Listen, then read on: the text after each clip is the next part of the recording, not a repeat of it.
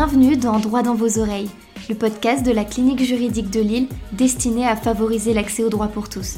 Nous recevons pour ce septième podcast Mathias Guillaumard, juge français à la Cour européenne des droits de l'homme.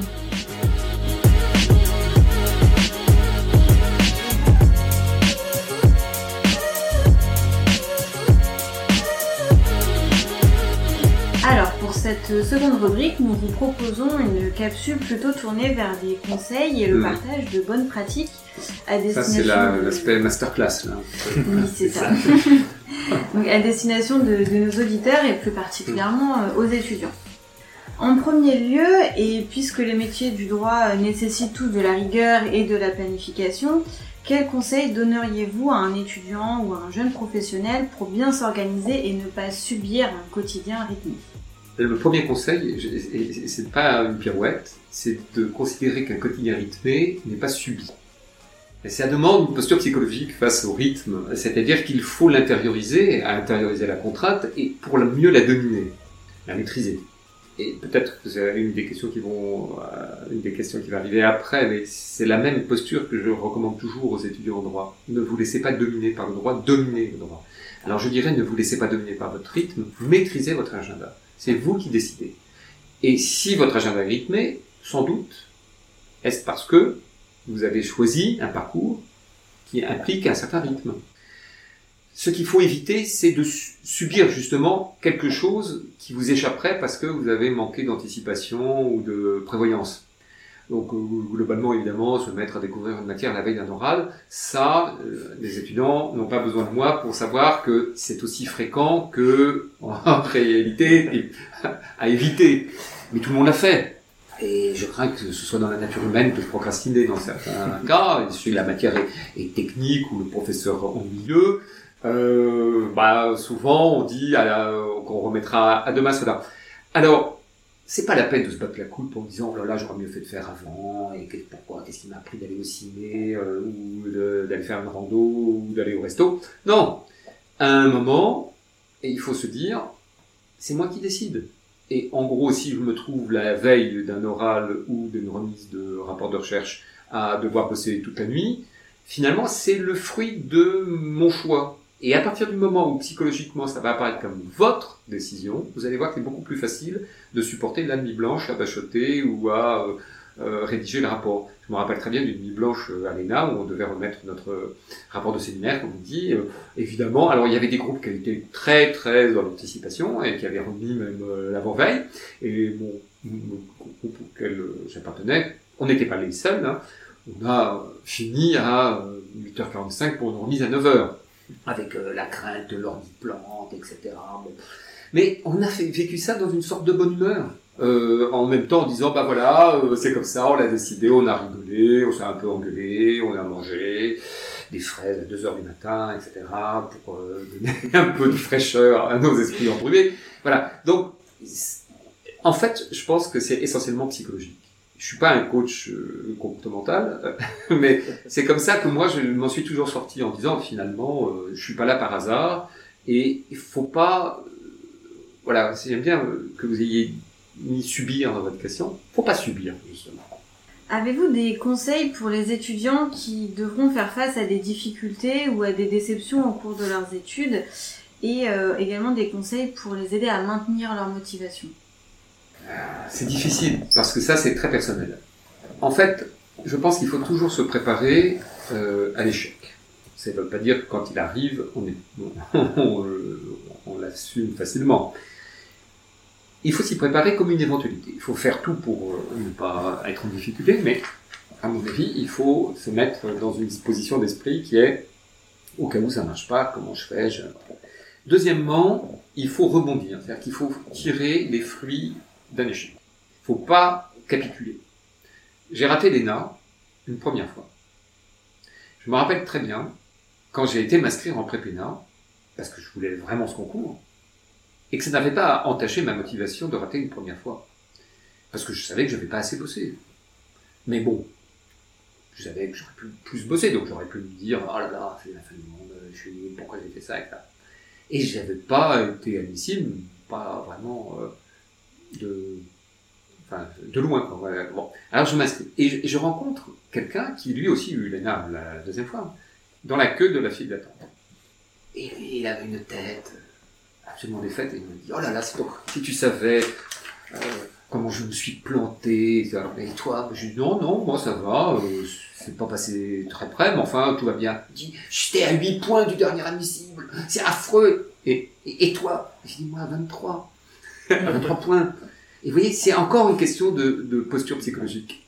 Je me suis réinscrit en disant, ça va me servir cet échec-là.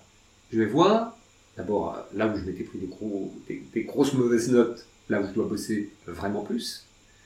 Ça va me servir aussi en première expérience de parce que c'est lourd. À l'époque, c'était une semaine d'écrit, donc euh, je sais plus s'il y avait 4 ou 5 épreuves de 5 heures. Enfin, c'était lourd.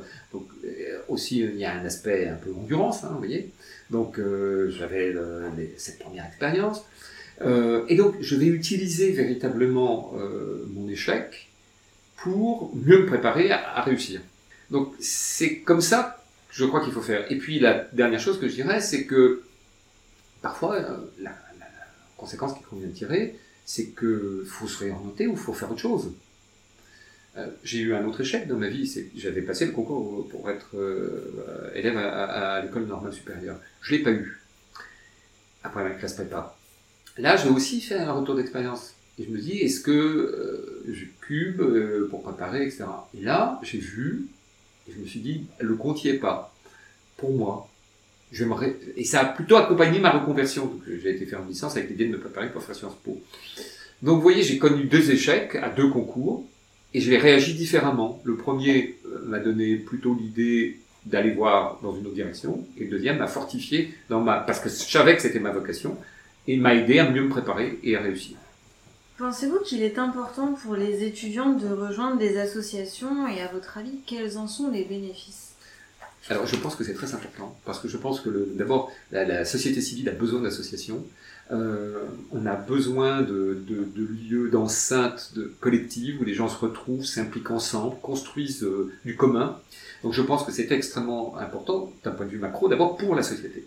Et ensuite, d'un point de vue individuel, c'est très gagnant-gagnant. hein. Oui, parce que là, c'est une manière de se projeter, et justement, je le disais tout à l'heure dans une première réponse, de se projeter dans un horizon partagé, euh, sans doute aussi d'apprendre des choses qu'on n'apprend pas euh, sur les bancs de l'école ou de l'université, de se confronter aux autres personnalités, de mieux se connaître aussi euh, en se confrontant aux autres, hein, justement, euh, d'apprendre à leur côté aussi, peut-être de leur apprendre des choses que l'on peut partager. Euh, c'est extrêmement important. Et, et si en plus euh, cette association, alors, il y a 15 façons de faire des associations, vous pouvez être dans le domaine sportif, culturel, euh, militant, euh, tout est bien. Tout est bien, c'est une manière de se réaliser autrement, en complément, et surtout pas tout seul. Euh, Beaucoup de métiers du droit ont leur part de stress euh, et d'émotion. Quels conseils pourriez-vous donner aux personnes qui nous écoutent pour bien gérer cette part euh, d'affect dans le milieu universitaire et professionnel? Ah, il y a beaucoup hein, dans vos questions sur l'échec, on subit, le stress et l'émotion. Je pense que c'est bien symptomatique de quelque chose qui est pire aujourd'hui qu'à mon époque. C'est-à-dire le, le, côté sous pression des étudiants. Certains de mes grands-enfants sont étudiants et je vois bien ça aussi comme père. Euh, et comme prof, oui. Ou Comme maître de stage aussi. Il y a une pression et ça n'a fait que s'aggraver je dois dire, on était beaucoup plus euh, insouciants à mon époque. hein. Euh, mais c'est l'époque, justement, le contexte.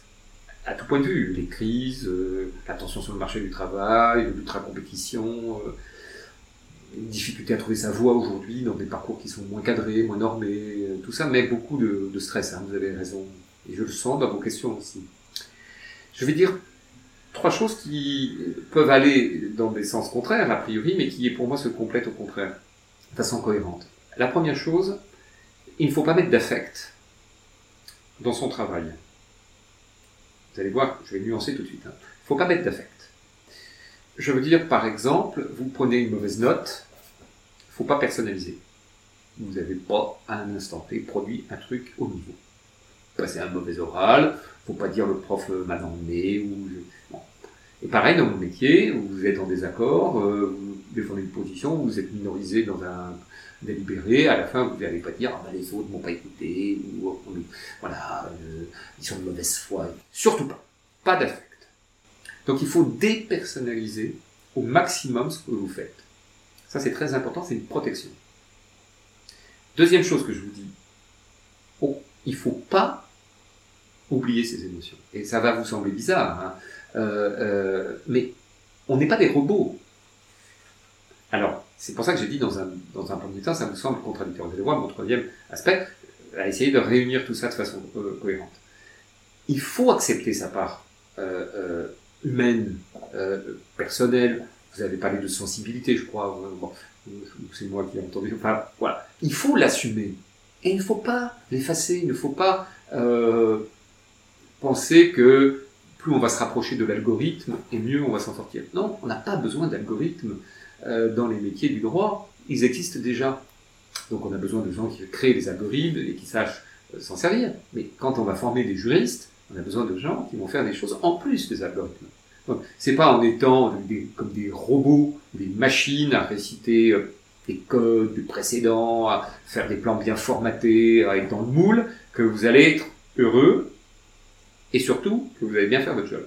Donc, nous, avons chacun une personnalité, nous avons chacun une façon émotionnelle de sentir les choses, de les porter, euh, de d'incarner aussi des idées ou d'exercer des fonctions. Et il faut les assumer, ça, y compris dans le parcours scolaire et universitaire. Et alors la troisième chose que je vais vous dire, c'est comment vous réussissez à la fois à neutraliser toute la part d'affect et à assumer toute la part de sensibilité et d'émotion.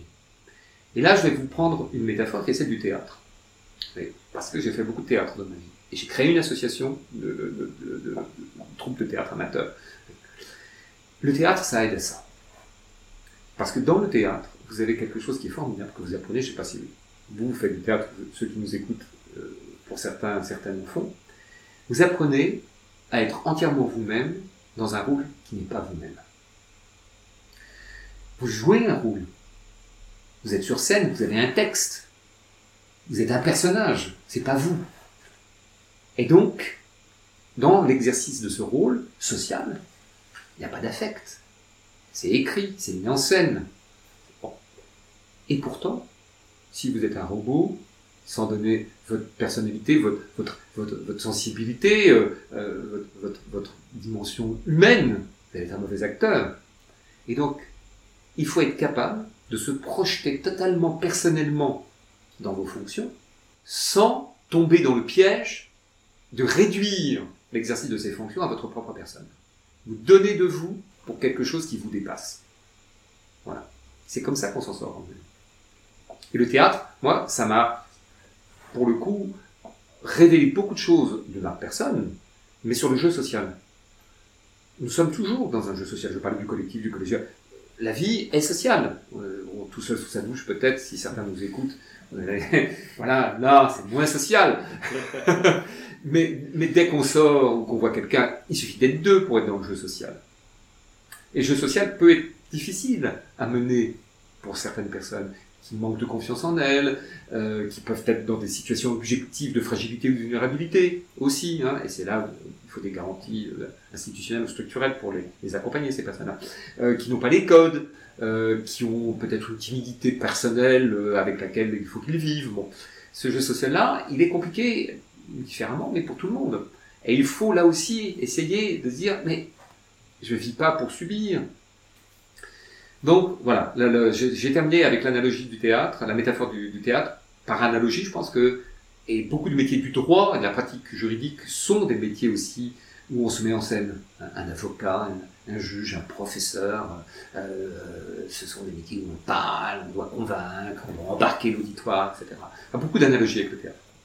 Pour terminer cette rubrique, euh, vous venez probablement de motiver déjà certains étudiants à suivre un parcours euh, similaire au vôtre. Euh, quel conseil donneriez-vous à nos auditeurs qui souhaiteraient alors soit devenir juge à la CEDH ou tout du moins travailler à la cour Le premier conseil que je peux donner, c'est de ne pas commencer un parcours personnel avec des ambitions aussi ciblées. Euh, moi, quand j'ai commencé, j'avais pas cette idée-là. Euh, elle m'est venue au gré de, de, ma vie euh, de, mes envies. Euh, mais j'ai dit tout à l'heure, il ne faut pas en rabattre sur ses ambitions.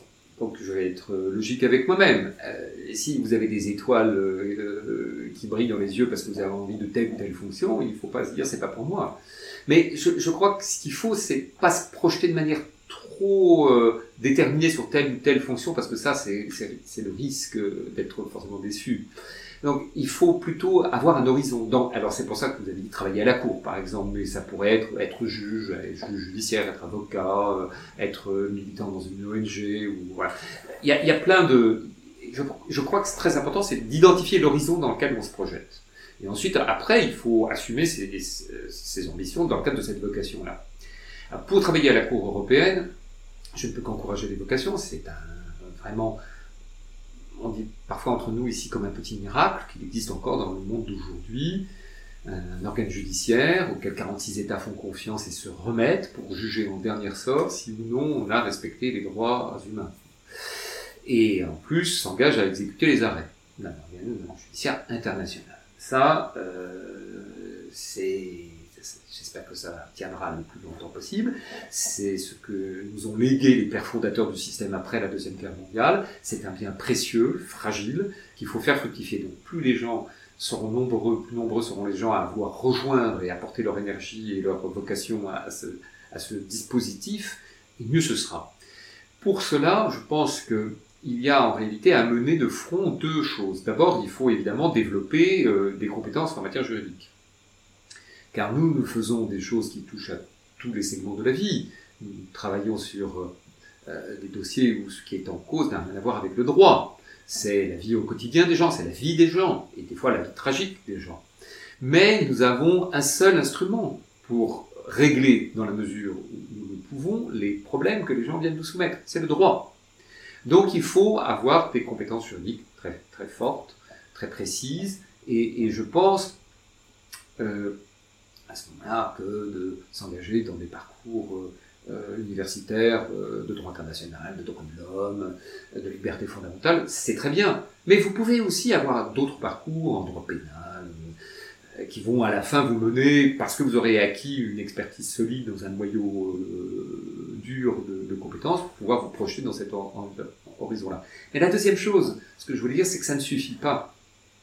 Il faut, il faut d'une certaine manière nourrir et, et, et mettre en œuvre l'engagement au, service de l'humanisme juridique. Parce qu'ici, nous faisons du droit, mais au service d'un projet politique, qui est celui des idéaux de paix et de justice, qui sont les, objectifs du Conseil de l'Europe, servis par le droit. C'est un projet politique servi par le droit.